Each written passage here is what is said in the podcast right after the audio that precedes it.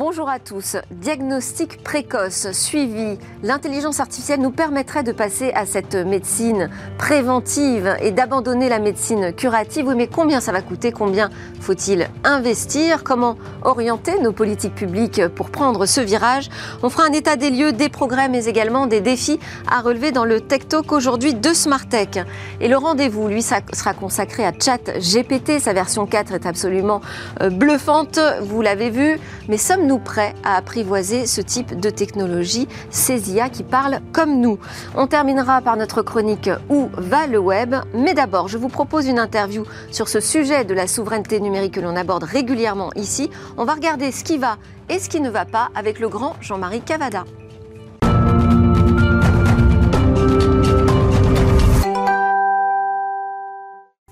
À la une de Smart Tech, euh, deux sujets. Le sujet de la souveraineté numérique que nous allons aborder avec euh, Jean-Marie Cavada, grand euh, journaliste, également défenseur des droits des médias et des citoyens dans le monde numérique. On va parler aussi de médecine avec Thomas Serval, voilà, une des, des stars aujourd'hui dans la santé connectée en France. Merci beaucoup d'être avec nous. Vous êtes le PDG cofondateur de Barracoda et également l'auteur de Soignons les gens en bonne santé par euh, chez l'Aude. Vous allez discuter avec Olivier Barretz, le directeur exécutif de Mencare, de cette façon dont on pourrait passer d'une médecine curative à une médecine préventive. Quelles sont les conditions pour réussir à prendre ce virage? Ce sera notre Tech Talk aujourd'hui.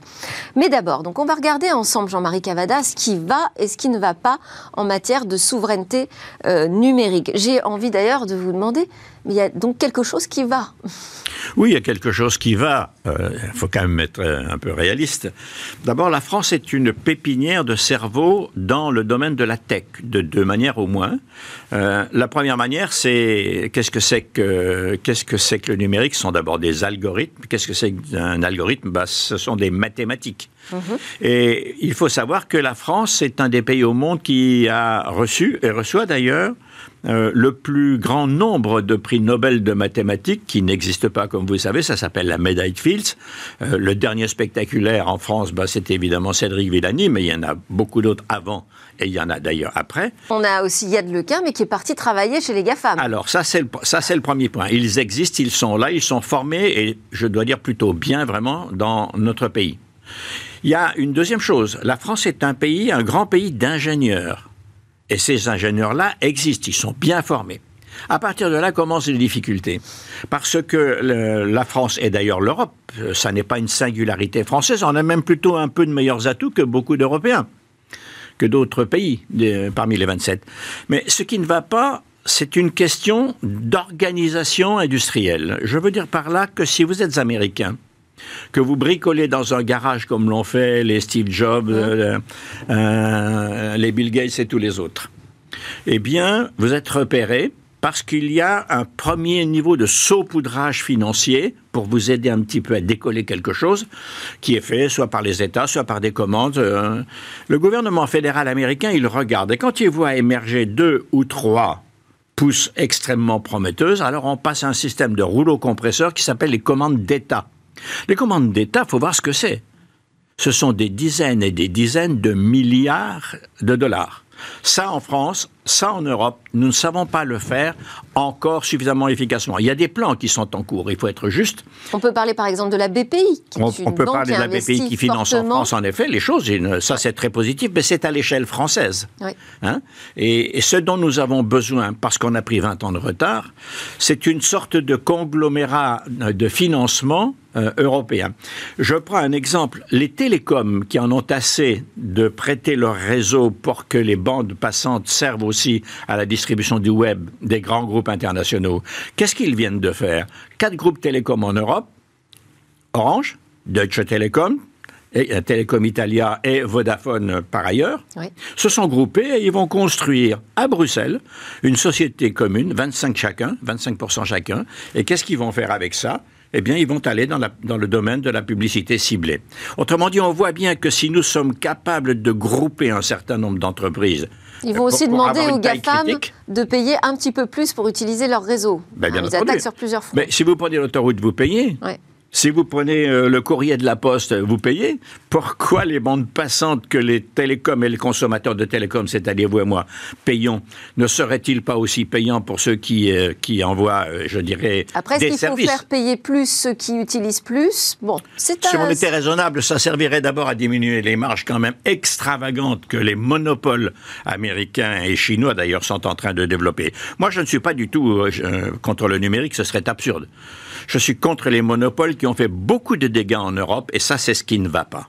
Alors aujourd'hui, vous êtes le président d'IDF Rights, donc Institut des droits fondamentaux euh, numériques, et vous avez reçu récemment notre ministre du numérique, Jean-Noël Barrot, euh, pour lui exposer justement ces sujets, pour lui dire voilà aujourd'hui quel est l'état des lieux et voilà ce qui ne va pas en matière de, de souveraineté numérique. Qu'est-ce qu'il a répondu?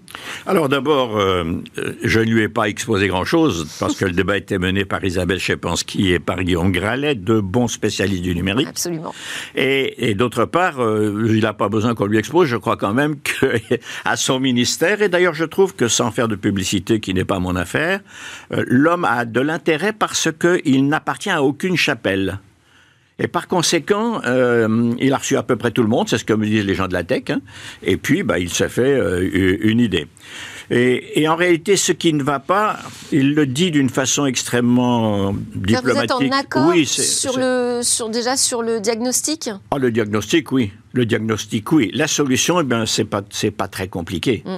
C'est un, c'est une sorte de conglomérat d'investissement massif. Il faut rattraper 20 ans de retard dans les 5 ans qui nous restent à peu près, avant qu'une nouvelle génération ne déferle vraiment, qui est, vous l'avez, vous, allez en traiter tout à l'heure, c'est-à-dire euh, les robots, d'une part, et euh, le soubassement de l'intelligence artificielle, et vous verrez qu'à ce moment-là, le web sera presque aussi ancestral que le vélo par rapport au bolide de course. Et, et donc, on, on est dans une très grande révolution, très grande révolution. C'est pas une évolution, c'est une révolution. Mais les révolutions, elles ont un avantage c'est le pont d'Arcole de Napoléon. Si vous savez où vous voulez aller, vous allez vous épargner un certain nombre d'étapes qui, au fond, aujourd'hui, ne nous permettront pas de rattraper les monopoles. Euh, on peut toujours les réguler, ça c'est en cours, on peut en parler, mais qui nous permettrait de faire un grand bond en avant c'est-à-dire l'intelligence artificielle, c'est-à-dire tout ce qui est de l'univers du quantique et tout ce qui est de l'univers du robot, qui posera d'ailleurs des problèmes très importants, mais je suppose que vous en parlez tous les matins et tous les soirs. Alors, sur la question de la régulation, il y a ce sujet aussi du transfert des données. Euh, transfert des données des Européens vers les États-Unis avec un nouveau cadre qui est proposé par euh, l'administration Biden à la Commission européenne. Euh, Jean-Noël Barrot déjà nous dit que lui-même est un peu sceptique, hein, comme la Commission européenne des droits numériques. Quelle est la position d'IF à ce sujet?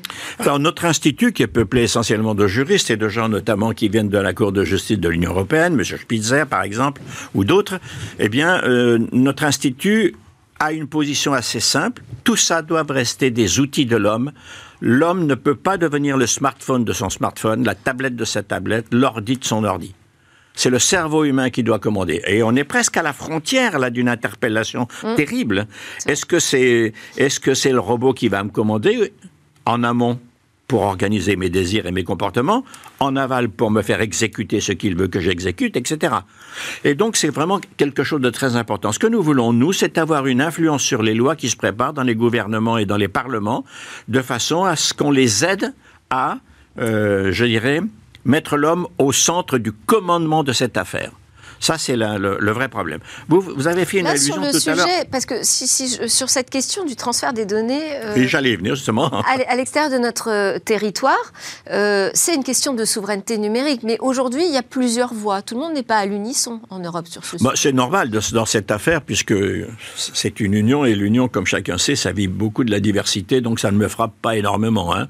Euh, ce que, ce, la nature du problème, elle est assez simple. À deux reprises déjà, un accord qui gérait euh, le transfert des données transatlantiques, ça veut dire dans un sens et dans l'autre aussi. Sauf que naturellement, c'est largement le transfert des données européennes, 85% à peu près, vers les États-Unis et les 15 qui restent vers euh, les pays d'Europe.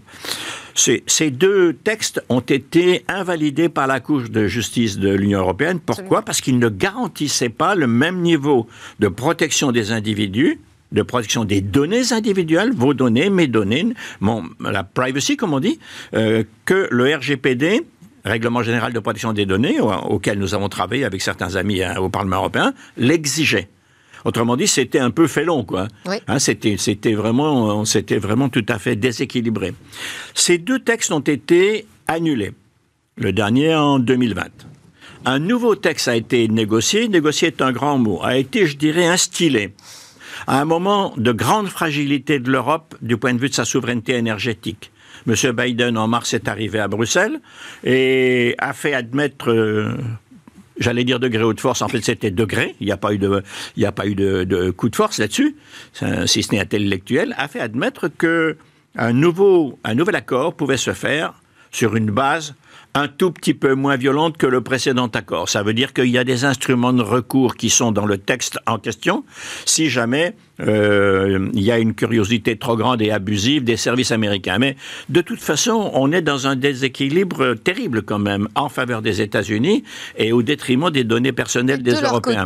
Euh, de, leur côté, les plateformes américaines menacent de euh, retirer une partie de leurs services si on ne signe pas cet accord. Avant d'en arriver là, laissez-moi quand même vous dire que nous sommes, d'une certaine manière, vassalisés par un, document très important qui s'appelle l'extraterritorialité euh, américaine. Ça veut dire qu'un service, et notamment un service de renseignement, avec ou sans l'accord d'un juge, avec l'accord d'un juge quand il est borderline, sans l'accord de façon usuelle, peut aller chercher dans euh, n'importe quelle grande entreprise européenne les données de recherche dont il a besoin. Autrement dit, c'est une sorte de légalisation de l'espionnage des Européens, et ça, ça n'est pas acceptable. Je spécule, que ce nouveau texte qui a été euh, négocié, qui est en, qui est en fin d'écriture, si je puis dire, Sera ce nouveau texte, ben, il, il, va avoir le même destin. Et il y a un avocat autrichien et quelques autres que nous sommes, M. Max Schrems, absolument, que vous avez peut-être reçu, qui travaille sur ce sujet parce que nous n'avons pas le même niveau de protection des données. Les Américains ne se soucient pas beaucoup de la protection des, données individuelles, ni celle des Américains et encore moins des, Européens, évidemment. Et euh, le problème, c'est qu'on ne voit pas tellement l'issue euh, après derrière ces textes il faut se mettre à l'abri de la loi, de la loi d'extraterritorialité américaine. Mais ça, c'est pas de mal à veille et c'est pas, pas très facile. Non, c'est sûr. Euh, bon, je voulais vous interroger aussi sur euh, les arbitrages douloureux dont parle Jean-Noël Barrot en disant que, par exemple, sur le S-Data Hub, d'avoir confié euh, la solution technologique à un acteur américain, Microsoft pour, pour le désigner précisément, ça fait partie des choses parfois qu'il faut faire parce qu'on n'a pas forcément ce qu'il faut sous la main en Europe bah, c'est une réalité, c'est arrivé comme ça, mais je pense aussi qu'on manque un tout petit peu de, comment dirais-je, de, courage, de clarté politique. Oui. Songez que... Surtout que ça s'est fait un petit peu à la va-vite, tout ça. Non, mais c'est vrai. Je ne saurais pas dire comment. je n'étais pas dans le système. Je ne saurais pas dire comment ça s'est fait, mais en tout cas, oui, voilà, oui, on est allé probablement plus au plus facile. Vous savez, euh, on, critique beaucoup le gouvernement, mais les gouvernements, mais je voudrais dire aussi que les grandes entreprises euh, se mettent à l'abri de toute éventualité de dysfonctionnement parce que Google s'est réputé sûr. J'ai pas dit safe. Mm. Hein, c'est réputé sûr du point de vue technologique, ou bien ou bien les autres, Amazon et tout ça, hein, euh, Microsoft avec sa filiale de service. Mais en réalité, tout ce qui est de l'administration, qui, donc qui concerne les données, devrait avoir développé des entreprises françaises et européennes. Il faut un Small Business Act, premièrement, et il faut une préférence européenne par rapport à la préférence américaine. Merci beaucoup, un Small Business Act. Merci beaucoup, Jean-Marie Cavada de l'IDF Rights, donc Institut des droits fondamentaux numériques. C'est l'heure de notre talk, on va parler de médecine, mais médecine à l'heure de l'intelligence artificielle, bien sûr.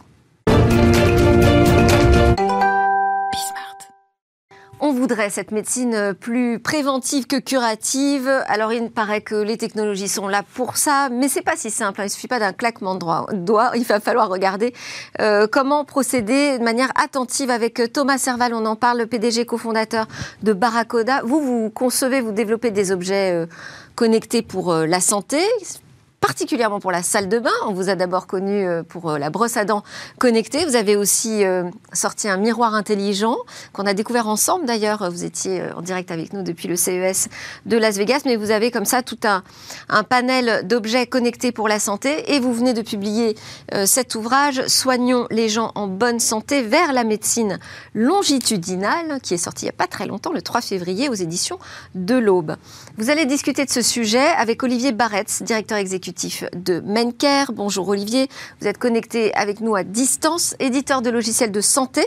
Euh, vous, vous accompagnez euh, dans leur transformation numérique les hôpitaux. Euh, et je précise que Menker a été racheté par DocaPost, la filiale numérique du groupe La Poste, en janvier. Autour de cette table est resté avec nous Jean-Marie Cavada. Donc Jean-Marie Cavada, je ne vous présente plus si ce n'est que vous êtes aujourd'hui président de l'IDF Rights, donc Institut des droits fondamentaux numériques. Évidemment, on a parlé ensemble de la question de la souveraineté numérique, Jean-Marc Cavada. Elle se pose aussi sur les questions de santé, donc vous pourrez euh, intervenir quand vous le souhaitez dans ce débat. Déjà, une première question pour vous, Thomas, euh, qui êtes euh, avec moi en plateau sur ce, sujet. L'idée principale que vous développez dans votre livre, c'est qu'il faut investir davantage dans la prévention. Davantage dans la prévention, mais il faut investir combien et qui doit investir? Alors c'est une excellente question. Alors il faut investir dans la prévention parce qu'aujourd'hui, sur l'ensemble des dépenses de santé, aujourd'hui la prévention représente à peu près 2% de l'ensemble des dépenses de santé on considère avec euh, les économistes les plus réputés du domaine que pour qu'il y ait euh, un moindre coût des dépenses de santé, il faudrait que ces 2% deviennent 30%. Alors pourquoi? Parce que c'est assez évident. Hein. Si on peut éviter de soigner quelqu'un, c'est derrière lui donner des médicaments. Ces médicaments coûtent une fortune, de plus en plus cher à chercher, de plus en plus difficile. Ils génèrent eux-mêmes euh, une protection contre eux-mêmes. Donc en fait, c'est une course finie. On finit par prendre des médicaments contre les effets secondaires de ces médicaments. Donc la spirale de la dépense de santé, euh, elle est infinie. Et donc, en fait, effectivement, on peut continuer à, aider les gens à vivre bien. On se rend compte que les gens vivent plus vieux, mais pas plus longtemps en bonne santé. En fait, euh, c'est véritablement la partie de la vie où on est soigné, en général la fin de vie, on est soigné, qui s'étend, mais pas la vie en bonne santé. Et donc, quelque part, pour, pour y arriver, euh, et ben, il faut repartir sur la base de la base de la médecine. Je vais vous donner deux exemples un peu basiques, mais si les gens se lavaient les mains sept fois par jour, 90% des maladies dans le monde disparaîtraient. Ah bah ça, c'est au moins une mesure qui ne coûte pas beaucoup d'argent. Un peu d'eau, l'eau qui devient une ressource rare, ça sera, sera peut-être un sujet. Mais... Et donc, en fait, c'est vrai ça, que... Là, ça veut dire, si je parle des politiques publiques, on reste dans euh, le sujet de, la prévention comme on le fait aujourd'hui, avec des messages euh, Alors justement, nous rappelant qu'il est nécessaire de se laver les mains. C'est un peu Google dans le marketing, c'est tout d'un coup, on peut mesurer. En fait, ce qui est nouveau depuis 20 ans, c'est que, euh, qu'on le veuille ou non, et pas pour notre santé, on s'est équipé d'appareils digitaux numériques qui, finalement, permettent de mesurer les choses. Donc, par exemple, vous le disiez, on a, on a commencé chez Baracoda dans la brosse à dents, mm. et en fait, euh, on interviewait les gens, on leur disait, est-ce que vous brossez assez les dents? Ils disaient, euh, oui, moi je fais 1 minute 30. En fait, c'était 30 à 45 secondes. Donc déjà, on a un biais, quand on mesure nous-mêmes, on mesure mal. Et puis après, quand on, est parent et qu'on veut voir si les enfants se brossent les dents, en fait, on, on, pense qu'ils se brossent soit très mal les dents, à peu près on dit qu'ils se brossent pas les dents alors qu'ils le font un petit peu, ou euh, on surdimensionne, donc la mesure est biaisée déjà. Donc le premier des piliers qui existe aujourd'hui technologiquement disponible, c'est la capacité d'avoir de la donnée disponible objectivable. Et ça, ça permet déjà de créer un des piliers sur lesquels on va construire euh, ce que j'appelle la médecine longitudinale, c'est-à-dire une médecine qui est basée sur l'évolution d'un certain nombre de grandeurs. Et on n'a pas besoin d'aller dans le médical pour avoir des effets de santé. ça, c'est important, parce qu'aujourd'hui, euh, on pense qu'on pense médecine, on pense hôpitaux, on pense, euh, on pense des médicaments, etc. Mais effectivement, si on revient au basique, euh, qui, c'est-à-dire l'hygiène, qui a été largement oubliée euh, euh, donc on en parle un peu dans le bouquin, hein. c'était quasiment la base de la santé euh, jusqu'au 19e siècle, l'hygiène publique, complètement oubliée à partir de la Deuxième Guerre mondiale, pour une raison assez simple, c'est que dès qu'on est un peu malade, on sait qu'il il y a un médicament, un antibiotique, ah bah quelque chose pour se soigner. C'est plus facile. Voir, et ça revient à l'autre partie de votre question, voir, on peut se... si j'ai une carie, par exemple, qui est une négligence régulière sur, sur mes dents parce que je mange une alimentation trop sucrée, etc., je vais chez le dentiste, ça va me coûter 37 euros, remboursé à 100% par la sécurité sociale. Donc en plus, le coût social que représente la négligence ou l'absence d'hygiène, il est supporté par l'ensemble de la collectivité. Et ça, euh, c'est euh, ça va tuer notre système de santé si on continue comme ça. On le sait parce qu'en fait, une grande partie des, maladies euh, qui arrivent sont liées à l'environnement. Euh, une grande partie euh, des cancers qui peuvent être, peuvent être arrêtés très tôt s'ils sont dépistés assez tôt. Or, euh, on, ne va pas surveiller assez ces grains de beauté, on ne, se pèse pas assez, qui est aussi une des manières de détecter qu'il y a des problèmes de... Donc en fait, toutes ces choses sur lesquelles on a déjà les outils, ils ne sont pas utilisés. Et, enfin, je vais terminer sur un point. Oui. Et même qu'on a diagnostiqué... Vous aurez le droit de reparler après, mais je voulais quand même qu'on fasse réagir Olivier Barrette. juste pour terminer sur ce point, même qu'on a diagnostiqué qu'on a un problème, On a des médicaments qui nous soignent. Et une grosse partie des maladies cardiaques, par exemple, sur lesquelles il y a des médicaments très efficaces, proviennent ou reviennent parce qu'on ne prend pas ces médicaments. Donc la nécessité de la mesure, d'utiliser les données qui sont disponibles aujourd'hui grâce à ces objets. Olivier Barrès, quelles sont selon vous euh, les autres conditions euh, nécessaires pour déployer cette médecine préventive? Il y, a un premier point sur lequel je voulais revenir. Tout à l'heure, on a, on a parlé de curatif et de préventif. Je pense qu'il faut surtout pas opposer les deux, c'est-à-dire que le, curatif va toujours exister de toute façon dans notre système de santé.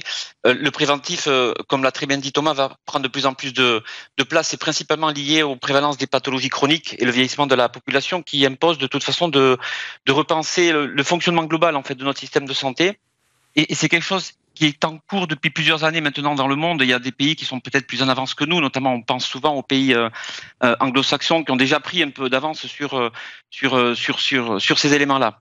Et pour revenir à votre votre question, une clé, on en a déjà parlé tout à l'heure avec Jean-Marie Cavada, mais une clé importante concernant le, le, le bascule du, ou au moins les avancées autour de la médecine préventive, c'est la donnée et le traitement de la donnée. Thomas vient d'évoquer notamment toutes les données autour de, de, de, l'état de santé du, euh, du, patient, voire même du citoyen. Euh, nous, Mencare, on traite de, des données de santé qui sont de la production de soins. Euh, on a parlé des données au niveau, au niveau de, l'environnement. Ce sont un ensemble de données qui sont clés en fait pour comprendre le, le patient et le citoyen dans, dans, dans, son ensemble et qui va justement permettre de pouvoir avoir des, des traitements algorithmiques qui vont pouvoir donner des indications extrêmement fiables concernant l'état de santé du, du patient. Un point important aussi sur la donnée, qui est clé aussi pour l'adoption de, la médecine préventive, c'est la qualité de la donnée. Euh, et, ça, c'est un, élément qui va être très important, notamment pour pouvoir travailler sur la fiabilité euh, des indications qui pourront être données, euh, et en particulier aux, médecins quant aux, orientations à proposer sur le, les traitements ou, ou l'environnement apporté autour du patient. Mais Olivier Barretz, vous travaillez justement avec euh, les hôpitaux, donc qui euh, possèdent énormément de données. On sait qu'on a aussi euh, une mine d'or de données avec le, Health Data Hub aujourd'hui qui concentre hein, l'ensemble des informations de données de santé des, Français. pour autant, est-ce que les, professionnels de la santé sont prêts à les utiliser? Alors aujourd'hui, nous les systèmes qu'on traite dans les hôpitaux, ils sont essentiellement, voire même exclusivement liés au traitement de la donnée dans un épisode de soins. Et en fait, la transformation, elle est, elle est à ce niveau-là. C'est-à-dire que euh, déjà, la structuration de la donnée, elle n'avait pas pour vocation à pouvoir avoir des traitements complémentaires, type, euh, type justement les, les analyses de données dans des modèles de prévention, voire même de la recherche. Et donc, c'est là où intervient effectivement des éléments de, transformation déjà dans nos systèmes d'information. Le, le, Health Data Hub est effectivement un exemple. Il y a le consortium Agoria aussi qui a été créé pour pouvoir traiter de ce genre de données. Mais effectivement, l'environnement hospitalier aujourd'hui euh, doit se transformer pour pouvoir travailler sur déjà les modalités de recueil de la donnée d'une part. Euh, au-delà de la production de soins, mais aussi pour préparer la structuration de la donnée pour pouvoir travailler sur ces modèles de, de, prévention. Alors nous, on les accompagne justement en travaillant sur des, sur des, des systèmes d'information qui vont pouvoir évoluer vers ces modèles-là, mais, mais elle est lente euh, aujourd'hui, et notamment parce qu'il y a des notions de d'éthique et de souveraineté qui ont été évoquées précédemment, qui sont cruciaux pour pouvoir euh, basculer sur ce modèle-là. Oui, parce qu'il y en a d'autres qui possèdent beaucoup de données de santé, en tout cas de plus en plus. Hein, ce sont euh, les big tech, qui n'ont pas finalement vraiment de problème de modèle économique pour l'instant. Alors que en France, j'imagine, quand on est euh, une start-up euh, dans la santé connectée, la question du modèle économique, c'est crucial. Alors, c'est clair qu'aujourd'hui, le modèle économique de la prévention euh, souffre un peu comme le Minitel avait souffert de l'Internet ou a fait souffrir l'Internet. C'est eh qu'en fait, notre système fonctionne trop bien pour justifier que la révolution qui est nécessaire à notre souveraineté en matière de données de santé se mette en place. Mm. Donc on est dans une sorte de paradoxe d'être trop bon dans ce qu'on fait pour euh, pouvoir tout remettre en cause. Et ça, c'est un paradoxe qui est mortel, puisqu'on l'a vu comment le Minitel a ralenti le débarrage de l'Internet en France. Eh on souffre de la même chose, parce que quand vous êtes malade, aujourd'hui, le système du tiers payant, qui est merveilleux, hein, vous payez un tout petit peu en tant que citoyen, l'État paye un petit peu ou beaucoup en tant que rembourseur principal et les mutuelles payent le reste. Et donc en fait, dans cette, dans cette division du coût total de la santé, le citoyen a absolument aucune conscience euh, au moment où il consomme le soin, qui est en général malheureusement trop tard, puisque c'est quand il est malade qu'il le consomme, du coût réel de ses, euh, de, de comportements. Mais ça, je dirais, c'est notre modèle économique, c'est notre modèle social, hein, en fait, hein, dont vous parlez, euh, donc qui étouffe aujourd'hui, vous nous dites, l'innovation dans, dans, ce domaine. Mais il y a le modèle économique des big tech aussi qui pose problème, j'imagine. C'est face à eux que vous êtes. Parce que qui vend des montres connectées euh, qui mesurent euh, nos données de santé aujourd'hui? Principalement Apple. Alors, le paradoxe, euh, c'est qu'il y a plein de fois où je pourrais vous dire que le les big tech posent problème. En fait, dans le domaine de la santé en Europe, c'est nous le problème. Il y a des domaines où on a des, il y a des endroits où on a des problèmes. et on peut dire que c'est la faute des big tech, etc. C'est un peu facile. Concurrence, Mais aujourd'hui, c'est l'absence de débouchés et de grands programmes qui vont permettre de faire le lien entre, d'un côté, les données d'usage, comment je me comporte, et les données de santé qui sont euh, bunkerisé pour de bonnes raisons dans un univers où soit on est dans, dans le bien-être, soit on est dans la santé. Si jamais on rentre dans la santé, on rentre dans une régulation qui est extrêmement lourde et qui ralentit l'innovation, parce que quelque part on doit offrir des garanties importantes aux personnes. Et, ce qui, et je ne remets pas en cause hein, le besoin de garantie de confiance. Vous accédez par exemple au S-Data Hub, aux données qui sont aujourd'hui centralisées Non, non, non. Et mais en fait, nous, ce qu'on a besoin, c'est surtout de faire un lien entre les données de santé, c'est ce qui se passe quand on va pas bien, et les données d'usage qui se passent quand on va bien. Et c'est ça qui va faire avancer la science. Et cette transversalité nécessite de repenser les modèles. Et dans un modèle qui est déjà exempt, qui souffre au quotidien, et je parle, de, on voit, j'ai discuté de mon livre avec justement des médecins qui me disaient, ce que tu dis c'est génial, mais nous au quotidien, nous les médecins, on n'a juste pas le temps. Et en fait, dans un modèle qui souffre déjà d'une grande précarité, la transformation nécessaire nécessite un investissement euh, majeur. Dans le livre, on propose d'ailleurs de faire en sorte que la prévention devienne une compétence européenne. Personne ne porte ce sujet en Europe. Mm. On s'est rendu compte que la santé n'était même pas une compétence européenne pendant le Covid. Donc quelque part, c'est un sursaut euh, d'un continent cohérent au niveau des valeurs qui est nécessaire. Une réaction là-dessus sur ce... Oh, très rapide, je, je trouve que c'est totalement fondamental ce qui est en train d'émerger hein, avec la difficulté que M. Serval explique, euh, parce que malgré euh, les aspects très prometteurs d'une entreprise comme DocaPost, euh, dont votre invité faisait mention tout à l'heure, hein, qui fait déjà en quelques années 800 millions de chiffres d'affaires, ce qui n'est pas rien, hein, et puis qui vient d'ailleurs d'agglomérer des cerveaux de très très très bonne qualité, ne serait-ce que la, Farge Poupard, qui était l'ancien patron de l'ANSI, c'est-à-dire l'autorité nationale de, de services de sécurité de de l'informatique. Mais ce que vous dites, M. Serval, est, me semble euh, d'actualité, même si on ne, le constate pas. Pourquoi? Parce que je pense que dans le domaine de la santé, on est presque au bout maintenant de l'ancien système. Et, et, on voit les ruptures que ça cause. Et comme pour l'économie énergétique, comme pour le climat, comme pour le comportement dans le travail, je pense que la santé va devoir être prise en main par une, seule, une self-sobriété des individus qui consiste à s'occuper de soi quand on est en bonne santé pour ne pas perdre ce capital, ou en tout cas le plus tard possible. Et on le voit bien, maintenant on y arrive, mais il faudrait des campagnes et une pédagogie énorme pour cette affaire, parce qu'on n'a pas conscience quand je vais bien, ben je vais bien. Non, je vais bien parce que je m'occupe de moi. On va donner le dernier mot à Olivier Barretz, euh, qui euh, peut-être euh, vous avez envie de nous parler, je ne sais pas, comme vous vous occupez de cette transformation des hôpitaux, vous vous adressez aussi ce sujet très délicat de la cybersécurité.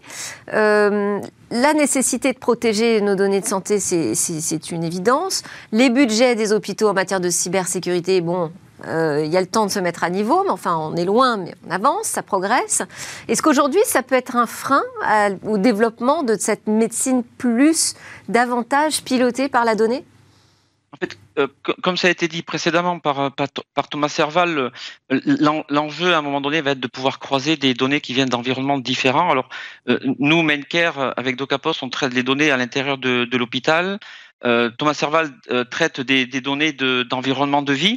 Euh, et, l'intérêt de, la médecine préventive va être de pouvoir croiser l'ensemble de ces données.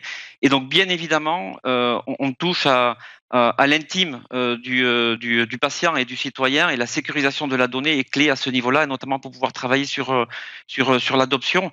Et, ce sont des travaux que l'on essaie de mener que l'on mène, pardon, nous euh, côté euh, euh, côté éditeur de, de, de, logiciels, et, qui sont effectivement cruciaux sur ces éléments-là. Il y avait un autre point sur lequel je voulais revenir dans les éléments de, discussion tout à l'heure, ça concerne les, modèles économiques que l'on peut avoir sur la bascule en fait d'un modèle curatif et un modèle préventif, et, et, pour pouvoir avoir une dynamique en fait côté industriel de, du numérique en santé, pour pouvoir travailler sur ces éléments-là, il est nécessaire à un moment donné de pouvoir effectivement avoir des modèles de financement globaux de notre système de santé qui vont nous permettre de, travailler sur des financements qui sont différents et non pas des financements qui sont uniquement sur l'acte de soins tel que c'est notre modèle est construit comme ça depuis depuis des années. Et effectivement, il va falloir qu'on bascule. Mais la, démarche est en cours aujourd'hui, mais qu'on bascule sur des modèles de de, de, de financement de comment je finance quelque part le citoyen qui reste en, en, en bonne santé et de telle sorte à ce qu'on puisse pouvoir faire émerger des, des, champions du, du numérique qui vont pouvoir porter cette transformation. Et comme vous l'avez dit, de toute façon, tout ça va pouvoir se faire dans un environnement éthique euh, de souveraineté et très sécurisé. Et ça aussi, c'est un enjeu clé en fait de la bascule de ce, de ce mode de, de médecine sur, euh, porté sur la prévention.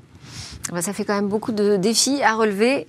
Euh, messieurs, merci beaucoup pour vos éclairages. Olivier Barretz de Menker, Thomas Serval de Barracoda et Jean-Marie Cavada de l'IDF, l'IDF pardon, Rights. On se retrouve juste après une petite pause. On va parler de ChatGPT 4, dernière version. Et avec cette question, est-ce qu'on va être capable d'apprivoiser ce progrès technologique?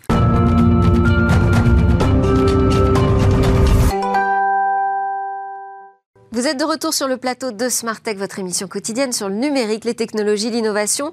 On va parler de chat GPT version 4, toujours plus euh, impressionnant ce chat euh, GPT, cette euh, IA générative qui parle comme nous désormais.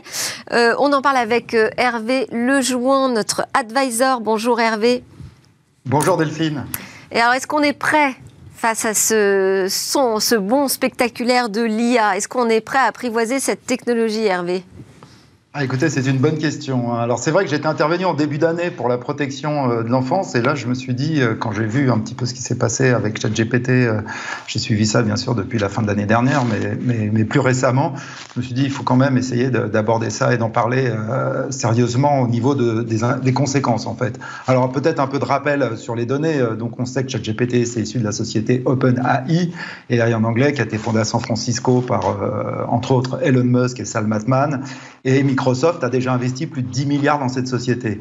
Alors la première version publique, elle est sortie euh, fin d'année dernière, et, et, déjà ça a été un bouleversement euh, sur euh, les possibilités en fait de cette intelligence artificielle, parce qu'il a commencé à résoudre des problèmes complexes en générant du code, en euh, traduisant, en répondant à des questions de façon avec un, un, texte et un français, un anglais parfait. Enfin voilà.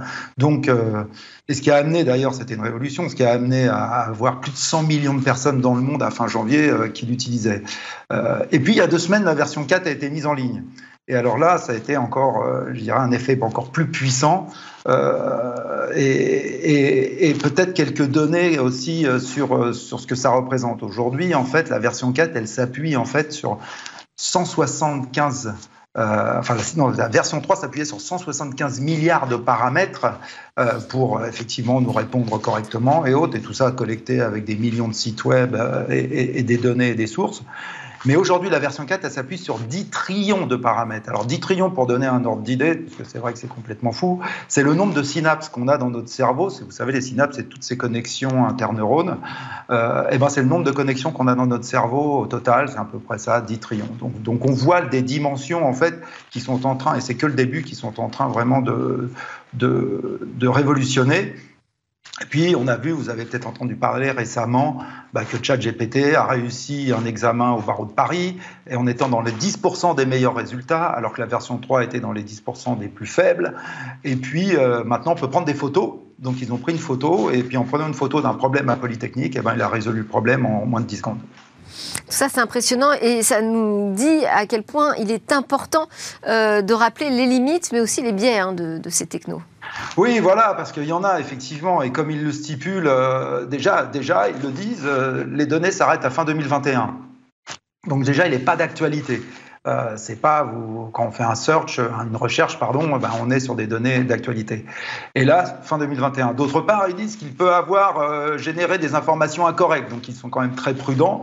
Et on a vu, euh, on a vu récemment d'ailleurs quand Bing, Microsoft a introduit ChatGPT dans Bing, ben, qu'on avait même du contenu outrancier. Donc, c'est vrai que c'est là où on voit bien les choses.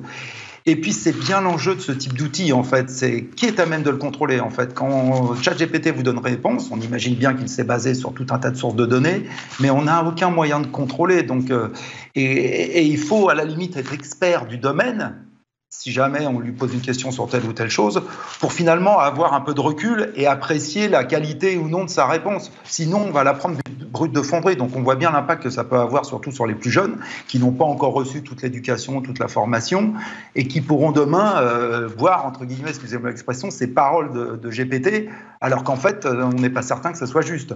Donc, euh, donc on a un problème d'objectivité, la véracité, donc tout ça est un, est un gros sujet. Et, d'ailleurs, il y a une étude qui a été sortie par, euh, par Pierre-Nicolas Schwab de la société d'études de marché Into the Minds, euh, que je vous invite à regarder. Il a testé le taux de similarité. Donc en fait, il a répété plusieurs fois la même question, alors des millions de fois la même question, et de voir si ChatGPT variait ses réponses. Et en fait, le taux de similarité dans toutes les réponses sur la même question est de 73%. Donc en gros, avec un minimum de 40 et un maximum de 86. Donc combien qui reste, on voit bien qu'il reste quand même dans un cadre euh, de similarité des réponses et qu'on peut se poser la question sur l'objectivité. Bon, et donc, euh, quant à cette question, est-ce que nous sommes prêts pour faire face euh, au progrès incroyable de, ces IA Qu'en pensez-vous? Ah ben clairement non. C'est-à-dire que je pense que là, on a vraiment un, problème. C'est-à-dire que c'est arrivé très vite déjà. Personne ne s'y attendait, il faut être tout à fait honnête. Hein. On imaginait, on voyait des choses. Mais là, on se rend bien compte de la, puissance que cela va avoir. Et maintenant, on imagine, compte tenu, vous voyez les évolutions déjà en quelques mois, vous imaginez dans un an, dans cinq ans, dans dix ans. Donc en fait, on est en train de voir qu'il se dit qu'en 2030, cette intelligence artificielle sera plus puissante que l'intelligence humaine. Donc ça va avoir des implications majeures dans la société. Et, la première des implications, bah, c'est dans le monde du travail, typiquement. Et ça va pas être, alors typiquement ChatGPT, parce que bien sûr il y a l'intelligence artificielle au niveau des robots, mais là on parle d'une intelligence artificielle qui va toucher des métiers qui ne sont pas des métiers manuels, mais qui sont des métiers, on va dire, intellectuels ou du tertiaire, comme journaliste, avocat, ingénieur, professeur, médecin, parce que ChatGPT va être capable de répondre à toutes ces questions. Et donc, on voit bien cette implication. Et d'ailleurs, une étude euh, de McKinsey euh, Global Institute a révélé qu'entre 400 et 800 millions de travailleurs pourraient être impactés ou remplacés par une machine d'ici 2030 ou une IA. Donc 400 à 800 millions, c'est tout sauf négligeable. Et, donc, est-ce qu'on anticipe ça? Non. La réponse est non. Donc, euh, donc on, on, entend dire que 80% des métiers de demain ne seront pas, n'existent pas encore. Donc personne ne peut dire ce que ça va être. Mais en même temps, on sent bien que nos gouvernements ne font rien, et je ne parle pas seulement de la France, c'est global, ne font rien pour se préparer à cela, préparer nos jeunes, changer l'éducation. Et quand on connaît le temps long qu'il faut pour changer des programmes d'éducation ou de formation, on ne voit pas aujourd'hui comment on va pouvoir accélérer tout cela pour que ça réponde typiquement demain, en 2030, en 2035, ça y est, l'intelligence artificielle sera là, elle sera partout dans tous les métiers. Et est-ce qu'on sera préparé? Ben, Je crains que non. Et puis il y a cette autre interrogation sur la cybersécurité, les questions de protection des données que ça pose. Hein. Mm. Alors effectivement, alors là récemment en plus il y a eu des choses et, il commence à dire qu'il y a plus de 50% déjà des, des, directeurs informatiques, en le disant comme ça, qui pensent que d'ici un an, il y aura des attaques majeures qui sont issues de ChatGPT. Parce qu'aujourd'hui, ChatGPT, vous pouvez lui poser une question en lui disant que vous souhaiteriez attaquer tel réseau ou telle société de telle façon. Alors, il faut être assez précis dans les questions, mais quand même, et il va vous générer le code. Donc, en gros, des cyberattaques, il n'y a plus besoin d'être un développeur confirmé pour aller programmer une attaque. Demain, il va savoir, il, faudra juste finalement poser un certain nombre de questions pour pouvoir générer du texte. Alors, ChatGPT et OpenAI, ils disent non, mais on prévient ça, on essaie de limiter. Mais en fait, euh, je connais déjà des gens qui ont, bien sûr, pour euh, des questions de regarder ce qui se passe, ont déjà fait ça et voient que ça génère du code et que ça permet d'attaquer. Donc, on voit bien les enjeux qu'on va avoir demain, effectivement, sur toute cette partie cybersécurité et ça va toucher tout le monde. Là, on va, c'est global et en plus, comme il est dans plus de 100 langues, ben, on voit bien qu'il n'y a, pas, il y a plus de limite. C'est-à-dire que c'est pas, oui, avant, c'était majoritairement l'anglais et quelques langues en Europe ou autre. Voilà, non, c'est déjà disponible en 100 langues. Et ce n'est que le début. Eh ben on verra si euh, ça fait partie des sujets qui seront bien abordés au FIC, au Forum international sur la cybersécurité, où nous serons d'ailleurs euh, tous les deux début avril à Lille. On observera ça de près. Merci beaucoup Hervé Lejouan, advisor. À suivre notre chronique dans Smartech. Où va le web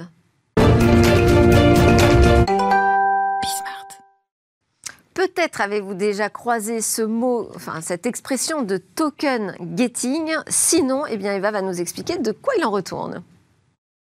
Connaissez-vous le token gating? Littéralement l'ouverture de porte grâce à un jeton, comme un sésame ouvre-toi. C'est tout simplement le fait de réserver l'accès d'un site internet, d'une plateforme ou d'une application eh bien, au détenteur d'un NFT. C'est ce principe que souhaite démocratiser la plateforme de commerce électronique Shopify. Elle va mettre à disposition de ses commerçants une sorte de boîte à outils. Les marchands pourront alors créer leur application de token gating et eux-mêmes offrir une expérience personnalisée à ceux qui arrivent sur leur site internet, si tant qu'ils aient donc des NFT, bien sûr. Dans le cas de Shopify, votre portefeuille crypto doit être lié à la blockchain Ethereum, blockchain qui permet d'ailleurs de ne divulguer aucune de ces informations personnelles lorsqu'on se connecte, comme son nom, son numéro de téléphone ou encore son adresse. Dans le monde des NFT, les usages réservés à une communauté, eh bien, ils existent déjà. Sur certaines plateformes, certains détenteurs de tokens peuvent par exemple accéder à des événements privés. Les fans de sport ont droit eux aussi à leurs fan tokens pour participer à la vie de leur club. Et eh bien c'est aujourd'hui dans les boutiques que le token getting semble donc prêt à se démocratiser. Et voilà, on découvre plein de choses en regardant euh, Smart Tech tous les jours sur la chaîne Bismart. Vous pouvez nous suivre également en podcast et en replay. Aujourd'hui, on s'est intéressé à ce virage d'une médecine curative vers une médecine préventive et puis à cette question de la souveraineté euh, numérique. Qu'est-ce qui va et qu'est-ce qui ne va pas? Merci à tous de nous suivre euh, régulièrement. Ces discussions et ces réflexions sur la tech, on les continue bien évidemment dans Smart Tech.